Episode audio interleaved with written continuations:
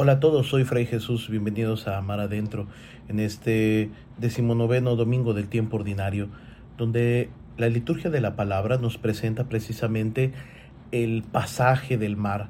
El pasar el mar es un tema importantísimo en la escritura, lo que nos puede recordar el pasaje del mar rojo.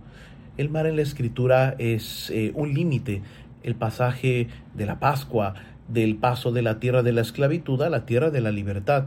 Eh, domando un elemento ingobernable como lo es el mar, que es un signo de muerte como el diluvio.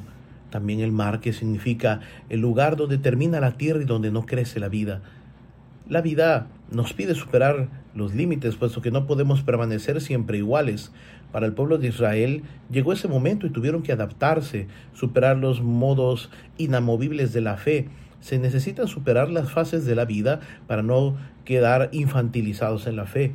Lo mismo sucede con Elías. Tiene que crecer en la fe, salir de la infancia en la espiritualidad y entrar en una zona más madura de profetismo, un verdadero cambio.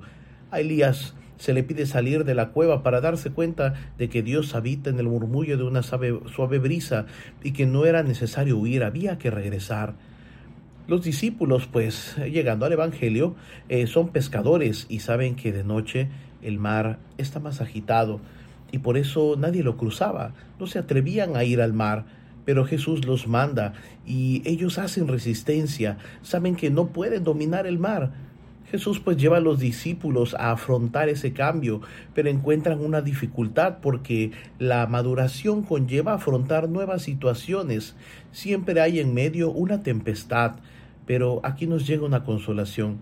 Jesús es Dios y domina las, domina las tempestades, las potencias del mar representadas eh, precisamente sobre estas aguas. Dios es más grande de lo que nosotros tememos. A veces pensamos lo contrario, que Dios nos ha abandonado, que no puede perdonar nuestro, nuestro pecado, que vamos solos en medio de la tempestad, que su mano está alejada de la nuestra. El verdadero cambio, hermanos, es cuando uno se lanza, como Pedro, escuchando las palabras de Jesús. Es en virtud de la palabra en que somos llamados. Ven, dice Jesús. Pero Pedro no puede solo, tiene necesidad de ser salvado. Ha caminado, sin embargo. De hecho, estaba muy cerca y, sin embargo, al final dudó. ¿Cuántas veces Dios nos ha mostrado su obra en, en nosotros y todavía seguimos dudando? ¿Cuántas veces hemos sido testigos de su amor, de su misericordia, de su perdón, de su poder y al final tenemos miedo? ¿Qué descubrimiento su cercanía eh, en nosotros? Lo que nos quiere decir la liturgia de la palabra es que no debemos temer.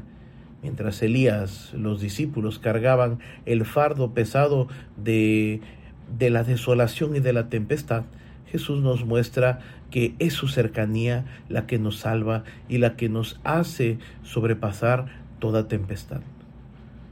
Si te ha gustado este comentario, puedes darle like y compartirlo. Y deseo que tengas un bendecido domingo. Adiós.